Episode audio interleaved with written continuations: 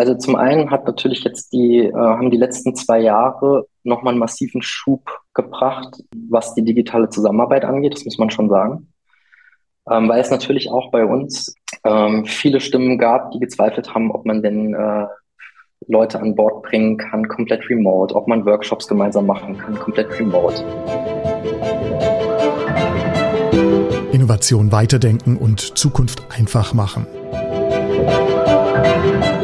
Hallo, Klaus Reichert hier. Ich bin unabhängiger Unternehmensberater und Business Coach für Innovation und Business Design.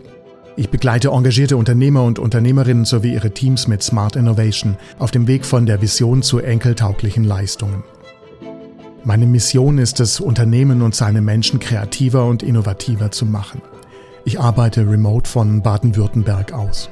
Im Smart Innovation Podcast spreche ich mit engagierten und kreativen Menschen über Innovation, Innovationsmanagement, Unternehmertum und Verantwortung, gerade im Kontext des Klimawandels.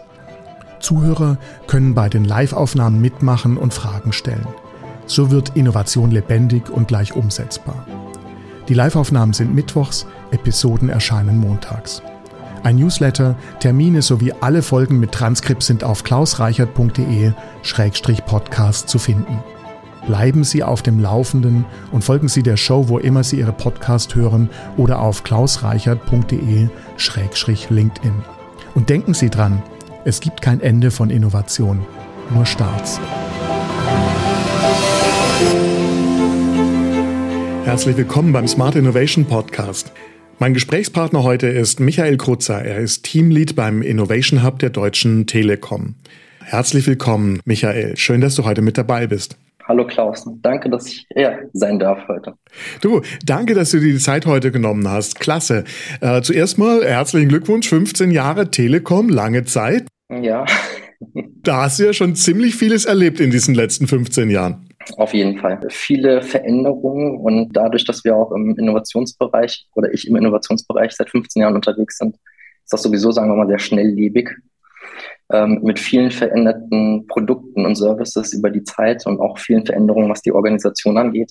Das ist definitiv eine spannende Zeit, jetzt auch rückblickend. Also es überrascht mich manchmal selber auch, als mir Leute dann auf LinkedIn gratuliert haben. Ich hatte das gar nicht mehr auf dem Schirm.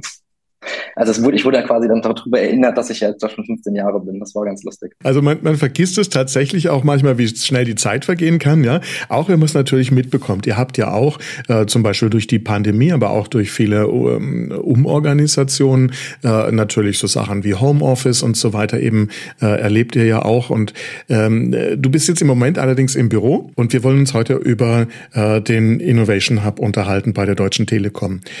Vielleicht zuerst: Was ist denn der Innovation Hub bei der Deutschen Telekom? Der Innovation Hub hat eine längere Historie, also ist hervorgegangen aus verschiedenen Organisationsformen. Das war früher Produkthaus und Products and Innovation. Also es gab so verschiedene Strukturen und Restrukturierungen über die Zeit und die letzte größere Transformation, die dann auch in unserem Bereich stattgefunden hat. Der Bereich heißt, oder das ist der große Vorstandsbereich Technology und Innovation in der Telekom, hat dann entsprechend auch zum Innovation Hub geführt. Und das ist ein Bereich, wo verschiedene Experten aus wirklich unterschiedlichen Richtungen, das sind Designer, Product Owner, Software Developer, AI-Experten und so weiter und unter dessen Schirmherrschaft das iHub sozusagen arbeiten und an verschiedenen Innovationen arbeiten, hauptsächlich in B2C-Innovationen, aber auch teilweise in B2B-Themen und auch hauptsächlich in den Kernbereichen der Telekom, also sagen wir mal so in den Angeboten, die man von der Telekom kennt, rund um die Themen Internet-Access, Internet-Konnektivität, Entertainment, also alles, was sich rund um das Fernsehen dreht, Home-Automation, also sagen wir mal so wirklich die großen Propositions, die man auch, wenn man jetzt sich auf der telekom.de umschaut oder in den Shop geht, entsprechend Angebote bekommt. Das sind dann Innovationen, die sich rund um diese Themen drehen und wo sozusagen so ein bisschen die Produkte und Services der Zukunft gestaltet werden. Teilweise längerfristige Themen, die dann auch, wo dann sozusagen der Innovationszyklus so ein bisschen mehr auf die nächsten 2 bis 5 Jahre sozusagen schaut, teilweise aber auch Sachen, die dann innerhalb des nächsten Jahres live gehen. Also es ist sehr unterschiedlich, sehr vielschichtig sozusagen, was da an Innovationen passiert. Und das ist Dieses Innovation Hub ist sozusagen das Team, das trägt und das dann sozusagen die Innovationen basierend auf verschiedenen Kundeninsights baut, kreativ herstellt und dann an die verschiedenen anderen Units innerhalb der Telekom übergibt, die das dann sozusagen am Markt bringen, sowohl in Deutschland als auch in Europa. Die Telekom ist ja in Europa, verschiedenen Ländern unterwegs. Das heißt, das sind nicht nur sozusagen Produkte, die für Deutschland gebaut werden, sondern international. Wie groß ist der Innovation Hub? Wie viele Mitarbeitende gibt es da? Das sind circa um die 600 Leute, die in verschiedenen, also hauptsächlich in Deutschland sitzen, an verschiedenen Standorten. Jetzt mittlerweile natürlich auch sehr viel remote. Also es ist jetzt gar nicht, hat jetzt nicht so sehr eine bestimmte Location im Zentrum, sondern es verteilt über verschiedene deutsche Locations. In Griechenland sitzen Kollegen, in Indien und jetzt haben wir gerade neu angefangen, in Spanien unser Team zu erweitern. Gerade im Bereich Design machen wir das. Das heißt, das verteilt sich so ein bisschen über verschiedene Länder und Standorte. Wie gesagt, ich würde sagen, der größte Teil der 600 Leute kommen aus dem Bereich der Softwareentwicklung, sowohl Backends, Frontends, mobile Applikationen, Cloud-Technologie und so weiter. Während Design und Artificial Intelligence, Data Analysten, das sind so die beiden kleineren Chapter sozusagen. Und dazwischen gibt es dann halt, wie schon gesagt, klassische Produktmanagement-Chapter und Projekt-Chapter und so weiter. Also es sind wirklich alle an Bord, alle Experten an Bord, um von der grünen Wiese zu bis hin zu einem MVP, ein Innovationsprogramm eine Innovation zu generieren. Spannend. Das heißt, ihr habt in gewisser Weise die Möglichkeit, auch solche, ich sag mal, neuen Sachen auszuprobieren. Ihr seid jetzt natürlich kein Startup, ne? Aber ihr könnt tatsächlich neue Themen aufgreifen und sie dann eben entwickeln, sodass sie dann natürlich auch später skaliert werden können. Absolut. Also es ist, ich würde auch sagen, es findet beides statt. Es gibt bestimmte Projekte und Aktivitäten, die haben einen gewissen Startup-Charakter. Das hat auch was damit zu tun, dass wie wir organisiert sind in dem Innovation Hub. Während andere in einem engen Austausch mit den Märkten, also mit den verschiedenen europäischen Märkten, als auch mit Deutschland und den entsprechenden Marketing- und Sales-Units dort entstehen. Das heißt, das ist nicht immer komplett losgelöst. Das muss natürlich auch, das müssen am Ende Produkte und Services sein und Inkremente sein, die dann auch entsprechend in die jeweiligen Roadmaps passen und auch zu den jeweiligen Märkten passen. Von daher findet da immer ein enger Austausch zwischen unserer Einheit und den verschiedenen Marketing- und Sales-Units statt. Es sind aber auch teilweise Themen, die etwas losgelöster stattfinden, weil es natürlich auch darum geht, bestimmte neue Bereiche sich zu erschließen oder auch Wissen aufzubauen in verschiedenen neuen Technologien. Und das sind dann auch manchmal kleinere Aktivitäten, kleinere Initiativen, die auch etwas losgelöster jetzt von einem ganz konkreten Markteintritt sozusagen stattfinden und die dann auch so tatsächlich so ein bisschen mehr einen Startup-Charakter haben, wenn auch natürlich auch immer noch im Rahmen der großen Telekom sozusagen stattfindet. Aber da findet man wirklich so ein bisschen eine ziemliche Breite, wenn man sich die Innovationsthemen so im Detail anschaut. Ja, ihr seid ja auch jede Menge Leute international verteilt. Das ist ja auch schon immer mal gut, ne, wenn man tatsächlich dann auch unterschiedliche kulturelle Hintergründe zusammenbringt. Ihr müsstet euch entsprechend natürlich auch organisieren. Das hast du gerade schon angesprochen. Du hast aber auch gesagt, dass der jetzige Innovation Hub eben aus einigen Vorgängerorganisationen hervorgegangen ist. Ja. Wenn du jetzt das mal vergleichen würdest mit dem Zustand von vor, sagen wir mal, circa 10 Jahren, ist schwer zu sagen jetzt, was das genau ist, ne? Was würdest du sagen, ist denn jetzt der größte Änderung zu dem, wie damals quasi Telekom Innovation organisiert hat, zu dem, wie es jetzt heute ist? Rückblickend, ich sag mal vor 2018, da hatten wir auch schon über den Verlauf, also in den Jahren vor 2018 natürlich auch immer wieder mal Restrukturierungen, die waren aber immer eher kleinerer Art, und zwar eine klassische Organisation mit Bereichen und Abteilungen. Und in diesen Bereichen und Abteilungen, da lag dann meistens die Verantwortung für ein bestimmtes Produkt oder für einen bestimmten Service. Und das waren dann auch in den Abteilungen verschiedenste Experten versammelt, da waren Produktmanager, Designer und so weiter. Also es war so eine klassische Abteilungsstruktur. Und der Shift hin zum Innovation Hub ist im Grunde genommen in in eine Matrixorganisation mit ganz, ganz vielen massiven Veränderungen, die auch tatsächlich innerhalb der Telekom ein ziemliches Unicorn waren. Also es wird jetzt mehr und mehr auch in anderen Bereichen sozusagen übertragen, weil es sehr als erfolgreicher Pilot eigentlich gesehen wurde. Aber es hat sich auf jeden Fall sehr, sehr viel verändert dadurch. Das heißt, während früher beispielsweise die Verantwortung dann bei den Abteilungsleitern lag, sowohl die Mitarbeiter der Abteilung weiterzuentwickeln, als auch natürlich eine gewisse Verantwortung für die Proposition und den jeweiligen Produkt, wurde das komplett aufgetrennt. Das heißt, wir haben jetzt die schon genannten Chapter, das sind dann sozusagen immer, ein Chapter besteht aus Mitarbeitern, die eine bestimmte Expertise haben. Das können zum Beispiel alles Designer sein, das ist das Chapter Design, das können Software-Developer sein, die versammeln sich sozusagen alle unter dem Umbrella des Software-Chapters, AI-Experten und so weiter. Es gibt für jeden der Expertengruppen sozusagen Chapter, und die Chapter werden auch geleitet von entsprechenden Chapter-Leads und Chapter-Heads. Das heißt, die sind wirklich, deren voller Fokus liegt darauf, Mitarbeiter zu entwickeln und das Chapter, was das Skillset angeht, weiterzuentwickeln. Also die richtigen weiteren Talente auf der Welt zu finden, in die Telekom reinzubringen, in die Chapter reinzubringen und auch die Menschen und die Arbeitskultur und das Mindset in den Chaptern sozusagen wirklich in den Mittelpunkt zu stellen und vollen Fokus darauf zu legen und das strategisch auch weiterzuentwickeln. Das heißt,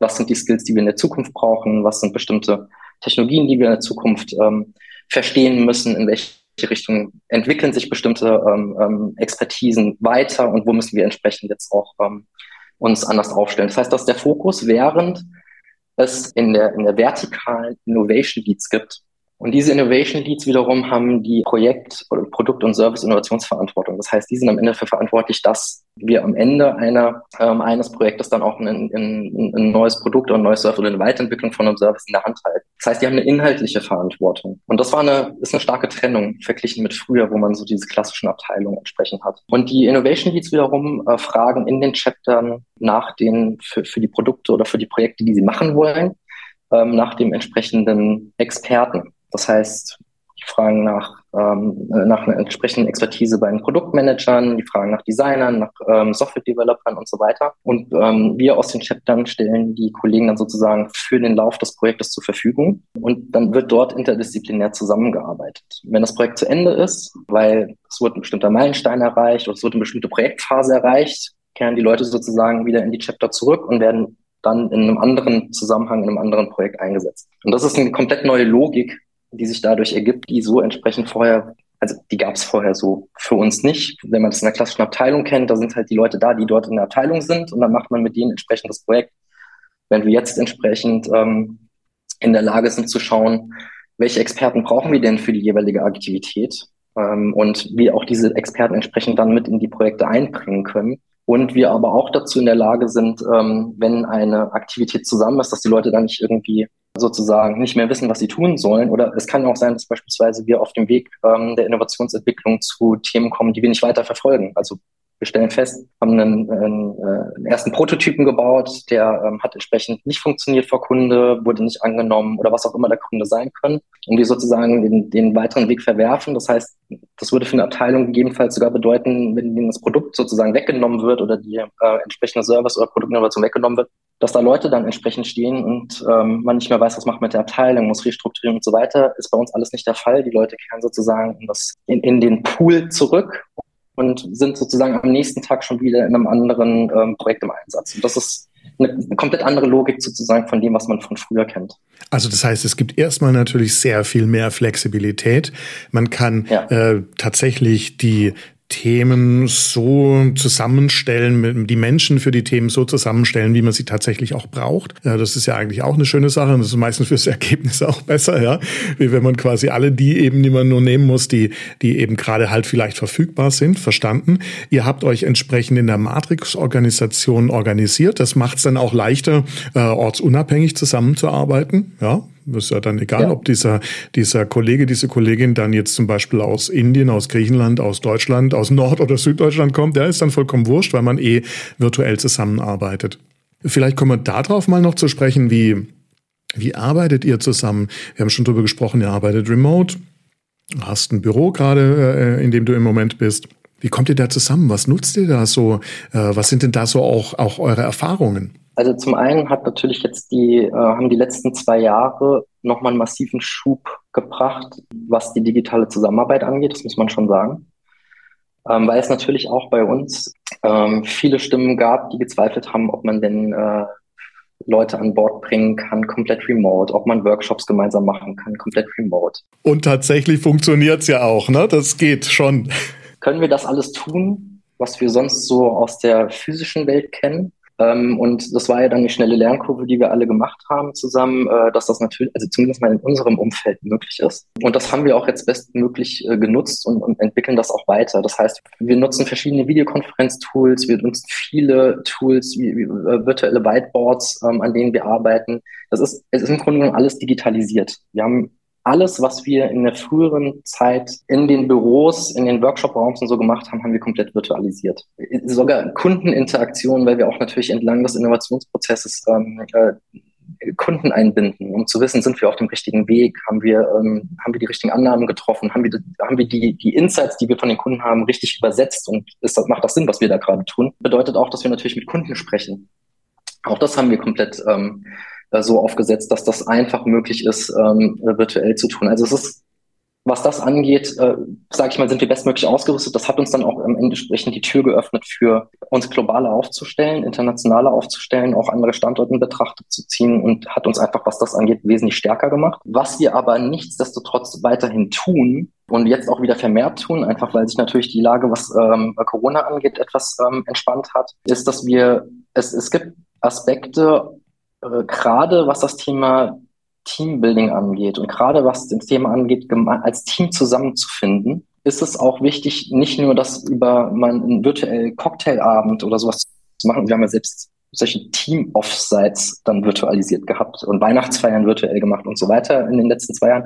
Es gibt schon so Momente, wo wir sagen, also wo ich auch sage, das ist zentral und wichtig, das gemeinsam zu machen, gemeinsam essen zu gehen, gemeinsam entsprechend Offsites zu haben, Strategie-Offsites zu haben, wo man sich zusammensetzt, wo man einfach ins Gespräch kommt, wo man sich auch nochmal anders kennenlernt und wo man als Team auch die Möglichkeit hat, nochmal stärker zusammenzuwachsen. Das ist natürlich, wenn man auch international dann entsprechend das mal skaliert, so wie wir das jetzt entsprechend gemacht haben und wo wir auch teilweise als Brand, als Telekom-Brand in bestimmten Ländern gar keine Rolle spielen. Das heißt, da ist es nochmal umso wichtiger, auch diese Momente zu kreieren, weil dann natürlich, wir wollen ja auch, dass die Leute sich die Möglichkeit haben, mit uns zu identifizieren, mit dem Team zu identifizieren und wirklich in so einem, als Team stärker zu werden. Das ist ein ganz, ganz zentraler Punkt auch für uns als iHub im Ganzen. Und da ist diese Momente des Austauschs und sich zu treffen sehr relevant. Und da legen wir auch viel Wert drauf und versuchen auch viel möglich zu machen, so gut es geht. Und ich glaube, das ist schon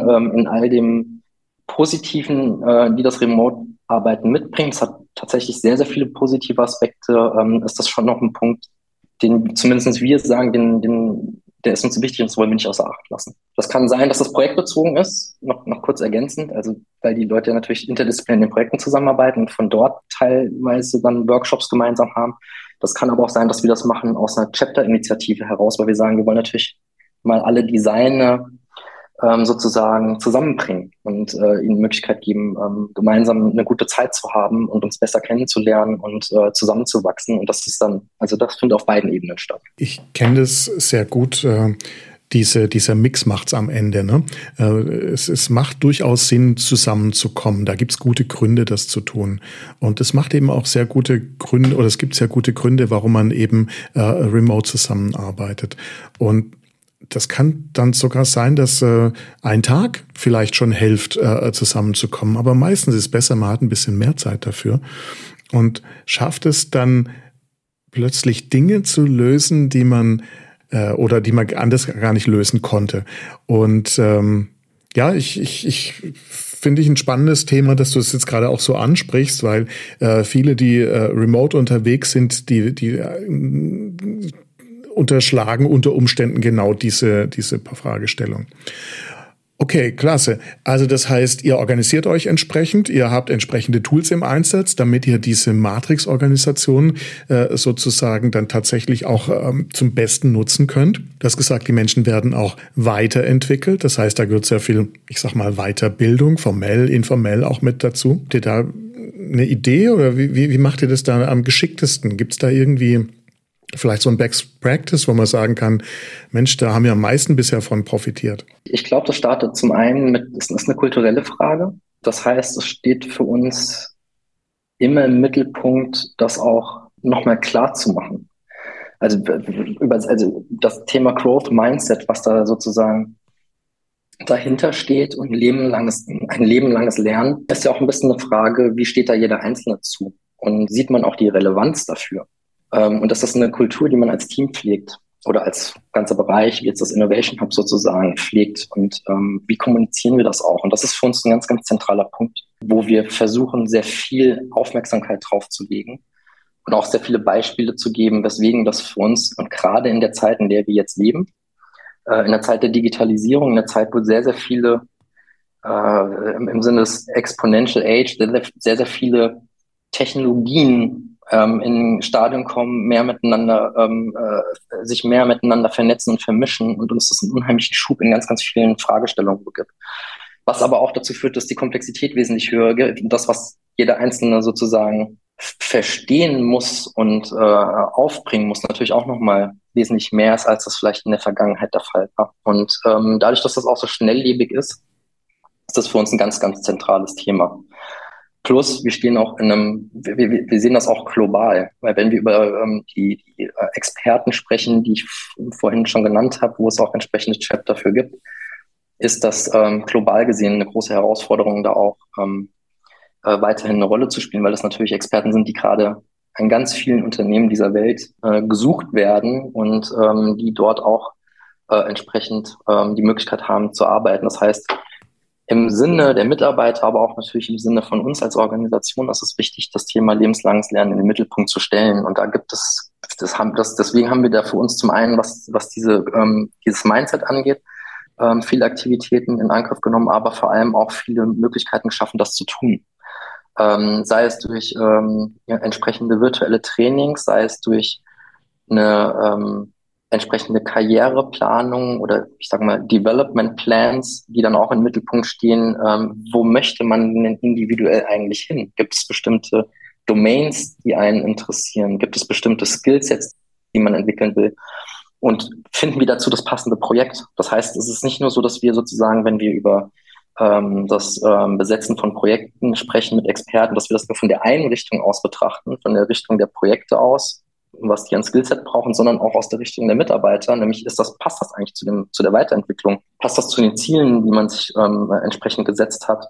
Und ist das die richtige Herausforderung für den jeweiligen? Das heißt, über die Projektauswahl findet da schon viel statt. Wir erhalten sehr viel von Mentoring. Das heißt, dass wir erfahrene Kollegen auch versuchen, dazu zu gewinnen und mit einzubinden, wenn es darum geht, Leute, die vielleicht noch jünger in ihrer Karriere unterwegs sind, sozusagen mit zu unterstützen und als Mentor bereitzustehen. Das Thema als Team wachsen, also sprich Wissen miteinander zu teilen und Expertise miteinander zu teilen, ist zentral. Ich kann mich daran erinnern, auch noch an Zeiten in der Vergangenheit, wo jeder versucht hat, irgendwie so das Wissen so ein bisschen in sein Können für sich zu behalten, weil es ist ja ein wichtiges Asset, was man nicht so gerne teilt, weil es bestimmt ja den eigenen Erfolg. Und das ist halt ein sehr toxisches Denken, auch gerade in der heutigen Zeit. Das heißt, wo wir eigentlich zu einladen ist, alles, was man an Best Practices sammelt, was man an Wissen sammelt, weiterzugeben, um gemeinsam als Team voranzukommen, ist halt super wichtig. Und da ist jeder gefragt.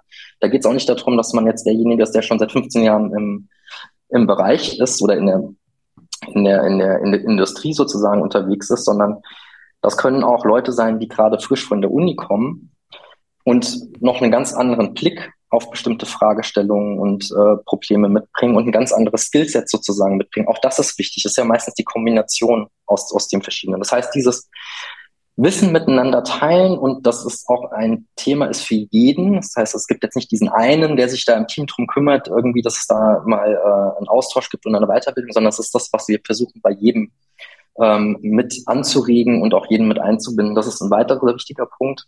Und ansonsten sind das auch teilweise klassische Weiterbildungsmöglichkeiten wie virtuelle Trainings, On-Site-Trainings, Besuch von bestimmten Barcamps und Konferenzen, wenn das entsprechend eine Möglichkeit ist. Oder auch Gespräche mit bestimmten Partnern oder Dienstleistern, die ein bestimmtes Skillset haben oder Können haben, um einfach auch besser zu verstehen, wie sehen bestimmte Produktionswege aus, wie werden bestimmte Materialien hergestellt und so weiter und so fort. Also für mich ist das Thema sehr, sehr vielschichtig und für uns ist auch Lernen wesentlich mehr als rein, ich besuche jetzt ein Training für 2 Tage und kriege dann irgendwie am Ende eine nette Urkunde, sondern es hat viel damit zu tun, wie offen ist man auch selbst im täglichen Projektumgang, sich wirklich intensiv anderen mit zuzuhören, zu beobachten und selber was für sich dabei mitzunehmen, aber auch in der Lage zu sein, anderen Feedback zu geben und Dinge, die man selber vielleicht irgendwann Erfahrung gesammelt hat, zu teilen.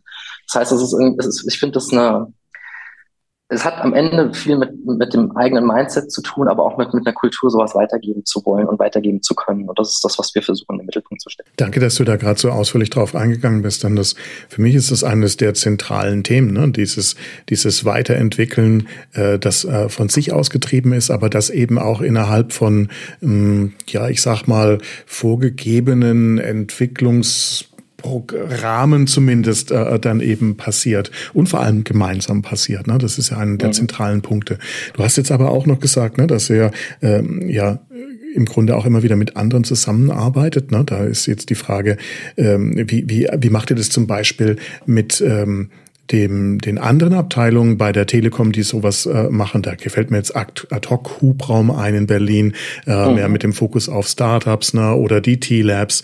Wie sind da so eure Abgrenzungen, beziehungsweise wie sind da eure Zusammenarbeitsmöglichkeiten? Also Abgrenzung finde ich ein gutes Stichwort, weil das tatsächlich so ein bisschen davon ausgeht, dass man wieder in so Silos zurückkommt. Und eigentlich ist genau der Ansatz des Innovation Hubs, dass man die Silos eigentlich sehr schön auflöst, also die Abteilungsdenker auflöst und mehr so die Gemeinsamkeiten in den Mittelpunkt stellt und auch gar nicht so sehr versucht, eine Silo-Denke eigentlich schon von Anfang an auszuschließen. Das ist uns wichtig und dementsprechend sehe ich auch in der Zusammenarbeit mit den Kollegen aus den anderen Bereichen und Abteilungen, ist das nichts, was ich jetzt als einen Prozess beschreiben kann, der sieht immer so aus, oder wir grenzen uns da und da ab und machen das immer so und so.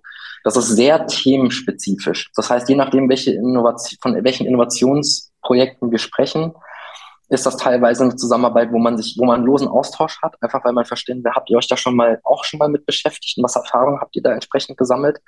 Kann aber auch sein, dass das ist, dass man wirklich das interdisziplinäre Team auch erweitert um Kollegen aus anderen Bereichen, Abteilungen, weil die entsprechend vielleicht ein wichtiger Stakeholder sind oder dass am Ende das, was dabei als Innovation rauskommt, dann entsprechend weiterverarbeiten oder weitertragen, in die Märkte tragen oder maintainen müssen oder weil sie eine entsprechende technologische Kompetenz haben, die wir vielleicht selber im iHub nicht selber intern haben und wir dann sagen, okay, das wäre super, wenn ihr uns dabei unterstützen könnt. Das heißt, es braucht so eine gewisse, das Offensein gegenüber dem Vernetzen in dem Konzern und auch wirklich sagen, das ist ein großes Asset, was wir hier in der Hand halten, dass wir entsprechend so ein Riesenpotenzial in der Telekom haben und dass da unter den 200.000 Mitarbeitern mit Sicherheit jemand ist, der sich schon mal Gedanken über eine bestimmte Fragestellung gemacht hat. Und es geht halt darum, das möglichst schnell herauszufinden und die Leute dann auch mit einzubinden und nicht jedes Mal das Rad neu zu erfinden. Und das ist eher der Ansatz, wo wir sagen, hey, sind da Leute, die sich da vielleicht schon mit drum gekümmert haben und können wir uns da zusammentun, um da entsprechend was Besseres zu generieren? Also quasi mehr die Gemeinsamkeiten in den Mittelpunkt zu stellen und gemeinsam als Team zu arbeiten, als jetzt irgendwie zu sagen, wir wollen uns besonders abgrenzen von irgendwelchen anderen Abteilungen. Was natürlich nicht bedeutet, dass wir nicht einen klaren Fokus haben, auch als Innovationsbereich, während andere Bereiche sozusagen einen gewissen anderen Part in den Mittelpunkt stellen. Also das macht jetzt nicht jeder alles.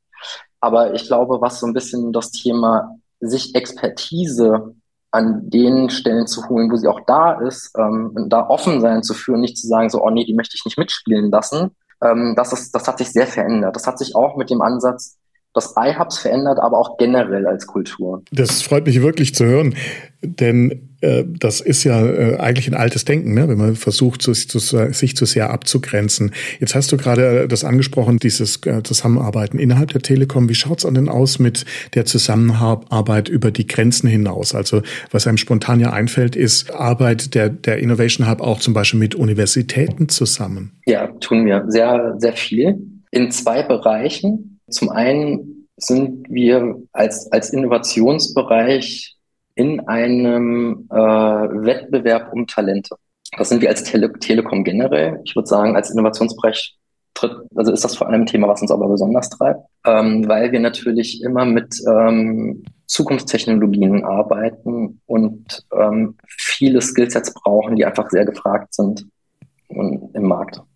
Das heißt, dass wir natürlich auch versuchen, früh an Talente zu kommen und dementsprechend auch zusammenarbeiten, in Kooperation mit Universitäten aufbauen. Das sind nicht nur Universitäten, das sind auch teilweise bestimmte Interessensnetzwerke und das können auch externe Partner sein, beispielsweise jetzt aus dem Designbereich betrachtet, was ja mein Schwerpunkt oder mein Fokus ist, sind es auch viele externe Agenturen, mit denen wir zusammenarbeiten. Und das ist, also wir versuchen sozusagen nicht nur auf die Telekom-Welt zu gucken, weil ich glaube, das wäre der falsche Ansatz, sondern uns sozusagen was global passiert an und versuchen da entsprechend unser Netzwerk aufzubauen und auszubauen und da gehören Universitäten natürlich auch dazu. Das heißt, wir sind da sehr aktiv, um zum einen darzustellen, welche interessanten Herausforderungen wir auch als Telekom haben und dass wir überhaupt einen Innovationsbereich haben, dass es im Innovationsbereich auch beispielsweise ein Designteam gibt, was sehr, sehr interessante Herausforderungen hat für junge Talente.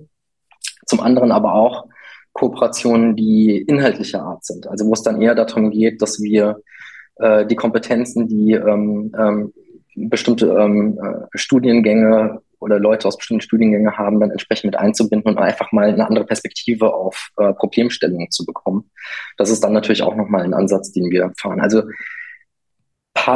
Partnerschaften oder generell das Netzwerk, um sich neue Perspektiven entsprechend für Problemstellungen, die wir aktuell auf dem Tisch haben, sozusagen mit reinzuholen, aber auch um neue Talente zu gewinnen. Das ist für uns ein sehr brennendes Thema. Gerade mit einer Universität würde man ja auch zum Beispiel Forschungskooperationen eingehen, ne, und für bestimmte Themen, die vielleicht ganz, ganz vorne dran sind, dann tatsächlich gemeinsam entwickeln. Ne. Du hast gerade angesprochen, dein Teil ist Design. Was machst du da genau? In dem Design, ich hatte vorhin davon gesprochen, wie so ein bisschen das Innovation Hub strukturiert ist und dass es da entsprechende Chapter gibt mit den Experten. In dem Fall von mir arbeite ich in dem Design-Chapter als Chapter-Lead oder People-Lead. Das bedeutet, dass ich Verantwortung habe für die Talente und Kollegen im Team und die Weiterentwicklung von den Kollegen. Im Sinne, was ist ihre persönliche Karriere, was sind Themen und Skills, die sie weiter ausbauen wollen. Ich helfe ihnen sozusagen entlang des Weges in der Telekom weiter zu wachsen und stehe da als Coach zur Seite, als Berater, als jemand, der einfach unterstützt entlang des Weges und versucht da so ein bisschen meine Erfahrungen und die Dinge, die ich über die Zeit mitbekommen habe, entsprechend einzubringen, den Kollegen da zu helfen, einfach zum einen in dem, was sie tun, ihre Erfüllung zu finden, zum anderen aber auch sozusagen ihren Einflussbereich und das, wie sie sozusagen uns unterstützen können, in Innovationsprogrammen stetig zu erweitern und auszubauen und sie sozusagen ihnen zu helfen, für sich persönlich in ihrem Berufsleben weiter voranzukommen. Das ist der eine Part, der in der Verantwortung liegt und dann entsprechend, das mache ich mit Kollegen zusammen, also beispielsweise das Chapter Design sind aktuell ist so groß, dass wir uns das sozusagen aufteilen. Das heißt, ein Teil des Chapters wird von einem Kollegen von mir verantwortet und der andere Teil von mir, aber wir halten das als ein Team. Das heißt, das ist jetzt nicht so, dass wir jetzt das irgendwie trennen und es dann auch separate Team-Meetings gibt, sondern wenn wir uns als Chapter treffen, machen das immer alle gemeinsam. Und wenn wir über Projekteinsätze sprechen, gibt es da keine Grenzen, sondern es ist rein für die individuelle Weiterentwicklung und individuelle Betreuung und Coaching. Da teilt sich das dann sozusagen ein bisschen auf. Und des Weiteren, was die weitere Rolle angeht, ist es natürlich auch immer eine Fragestellung, wo finden wir Talente in der Zukunft? Wie können wir unser Netzwerk an Designagenturen in dem Fall und Partnern erweitern, sinnvoll erweitern? Wie entwickeln wir das Design-Chapter strategisch weiter? Wie arbeiten wir mit den verschiedenen anderen Chaptern zusammen? Wo können wir von den anderen Chaptern lernen bei den Herausforderungen, die ja meistens dann auch irgendwo gemeinsam sind? Und wie sieht sozusagen das iHub und die Kultur des iHubs generell aus? Weil das ist ja immer eine Fragestellung aller People Leads und Chapter Heads.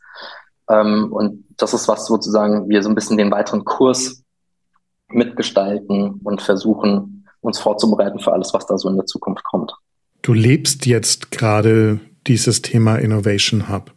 Du hast aber auch andere Organisationsformen vorher miterlebt. Du hast die Entwicklungen jeweils miterlebt. Ihr seid jetzt schon einige Zeit in diesem Innovation Hub eben Modus unterwegs. Was wären denn so diese wichtigen Giveaways oder Tipps für jemanden, der sowas im eigenen Unternehmen tatsächlich auch anfangen möchte, so aus deiner Sicht, für jemanden, der einen Innovation Hub eben einführen möchte oder ausbauen möchte? Also ich muss tatsächlich sagen, so wie das Innovation Hub aufgebaut ist, mit all den aus einer Telekom-Sicht radikalen Schritten, die dazugehören, das ist noch viel mehr als das, was ich beschrieben habe. Da sind auch viele Details drin. Beispielsweise, wenn man entsprechendes so einen Bereich hat, wo sich wo Expertenpools im Sinne von Chaptern sind, braucht man auch eine Expertenkarriere. Die Leute möchten ja auch eine Perspektive haben, was ihre Weiterentwicklung angeht und so weiter. Da sind viele, viele Details, die weit über den Innovationsbereich an sich hinausgehen. Das ist auch, wie sehen Finance, wie ist Finance organisiert für diesen Bereich? Wie werden Projekte finanziert? Welche Rolle spielt HR? Wie kommen Anforderungen von Projekten für bestimmte Expertisen oder Leute zu uns in die Chapter und so weiter? Gibt es ein Resource Management Team? Also das ist ein sehr umfangreiches, tiefgehende Strukturierung und Transformation gewesen, die wir gemacht haben, auf allen Ebenen. Und ich glaube, man muss am Ende vor allem erstmal den Willen aufbringen und auch den Druck haben, das entsprechend zu tun und es dann auch entsprechend konsequent zu tun. Das ist nicht, wo man einfach sagt, ja, okay, ich löse jetzt mal eine Abteilung auf und nenne sie jetzt mal Chapter versucht das irgendwie so ein bisschen oberflächlich sozusagen mit tollen Namings, die man irgendwie mit Tribes und Chaptern und so weiter, die man sich irgendwie so mal zusammengesucht hat aus einschlägigen Seiten, sondern es hat was mit einer Veränderung der Kultur zu tun. Und es hat was damit zu tun, das auch wirklich konsequent über alle Ebenen hinweg zu machen, weil da greift ein Rad ins andere und das heißt, man muss auch wirklich an allen Seiten bereit sein, das mit zu unterstützen und mitzutragen und muss denen auch eine Chance geben, dass sich das entsprechend entwickeln kann. Das ist nichts, was man von heute auf morgen macht. Wo man auch nicht, das war auch nicht, als wir am 1.10.2018 sozusagen den Schalter umgelegt haben und die neue Organisation sozusagen realisiert wurde oder live gegangen ist, dass das dann auch sofort alles so funktioniert hat, sondern es waren dann auch viele Dinge, die man dann auch gerade über den weiteren Verlauf sozusagen identifizieren muss. Und es braucht eine Menge Resilienz und auch den Willen, das entsprechend zu tun. Und ich glaube aber, gerade diese Konsequenz, das umfangreich zu machen, war ein ganz, ganz wichtiger Punkt dabei, aus meiner Sicht. Also wirklich diese Konsequenz, mit der es passiert ist. Das Zweite aus meiner Sicht ist, dass in den Mittelpunkt stellen der Mitarbeiter ist ein anderer, ganz, ganz tragender Faktor dabei gewesen. Und damit meine ich nicht nur, dass es jetzt entsprechend People Leads gibt, die wirklich schwerpunktmäßig dazu da sind, um den Kollegen zu helfen, sich ihren Weg zu finden, weiterzuentwickeln und wirklich dieses lebenslange Lernen in den Mittelpunkt zu stellen, sondern es hat auch viel damit zu tun, wie das Abschaffen bestimmter komplizierter Hierarchien und dass man entsprechend nicht mehr so titelgetrieben ist, sondern vielmehr die Expertise jeden Einzelnen in den Mittelpunkt stellt. Es hat auch viel damit zu tun mit einer Kultur des Empowerments, wo man nicht versucht, sozusagen den Leuten vorzugeben, wie sie denn bestimmte Dinge bitte tun sollen, sondern einfach der Expertise eines jeden Einzelnen vertraut und die Wege sich entsprechend über diesen Weg dann zu ganz neuen Ansätzen gegebenenfalls führen. Man einfach auch den Mitarbeitern die Möglichkeit gibt, das viel mehr Freiheiten zu bekommen und entsprechend auch diese Wege zu finden. Und das hat was mit einer Führungskultur auch zu tun.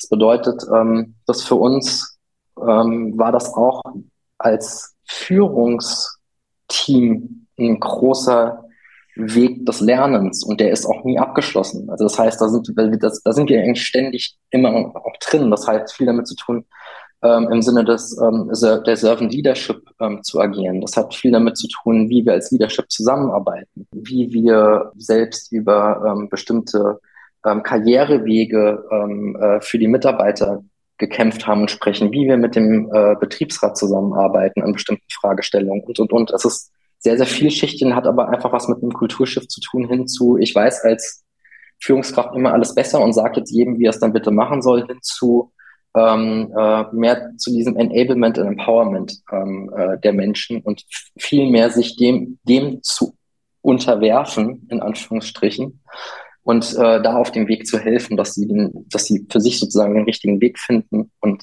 man einfach auch der Expertise eines jeden vertraut. Und ich glaube, das war ein das ist einfach auch eine große massive Transformation gewesen, die zu einem auch natürlich dadurch unterstützt wurde, dass wir uns von extern viele tolle neue Leute auch im Führungsteam dazugekommen sind, auch eine internationalere Perspektive mit dazugekommen ist und zum anderen aber auch die Leute auch einfach Lust darauf hatten, die Dinge anders anzugehen, als man das vielleicht aus den Jahren davor kannte, wo das auch teilweise, ja, wenn man einfach, ich glaube, in vielen Großkonzernen ist da die Kultur ähnlich gelagert gewesen.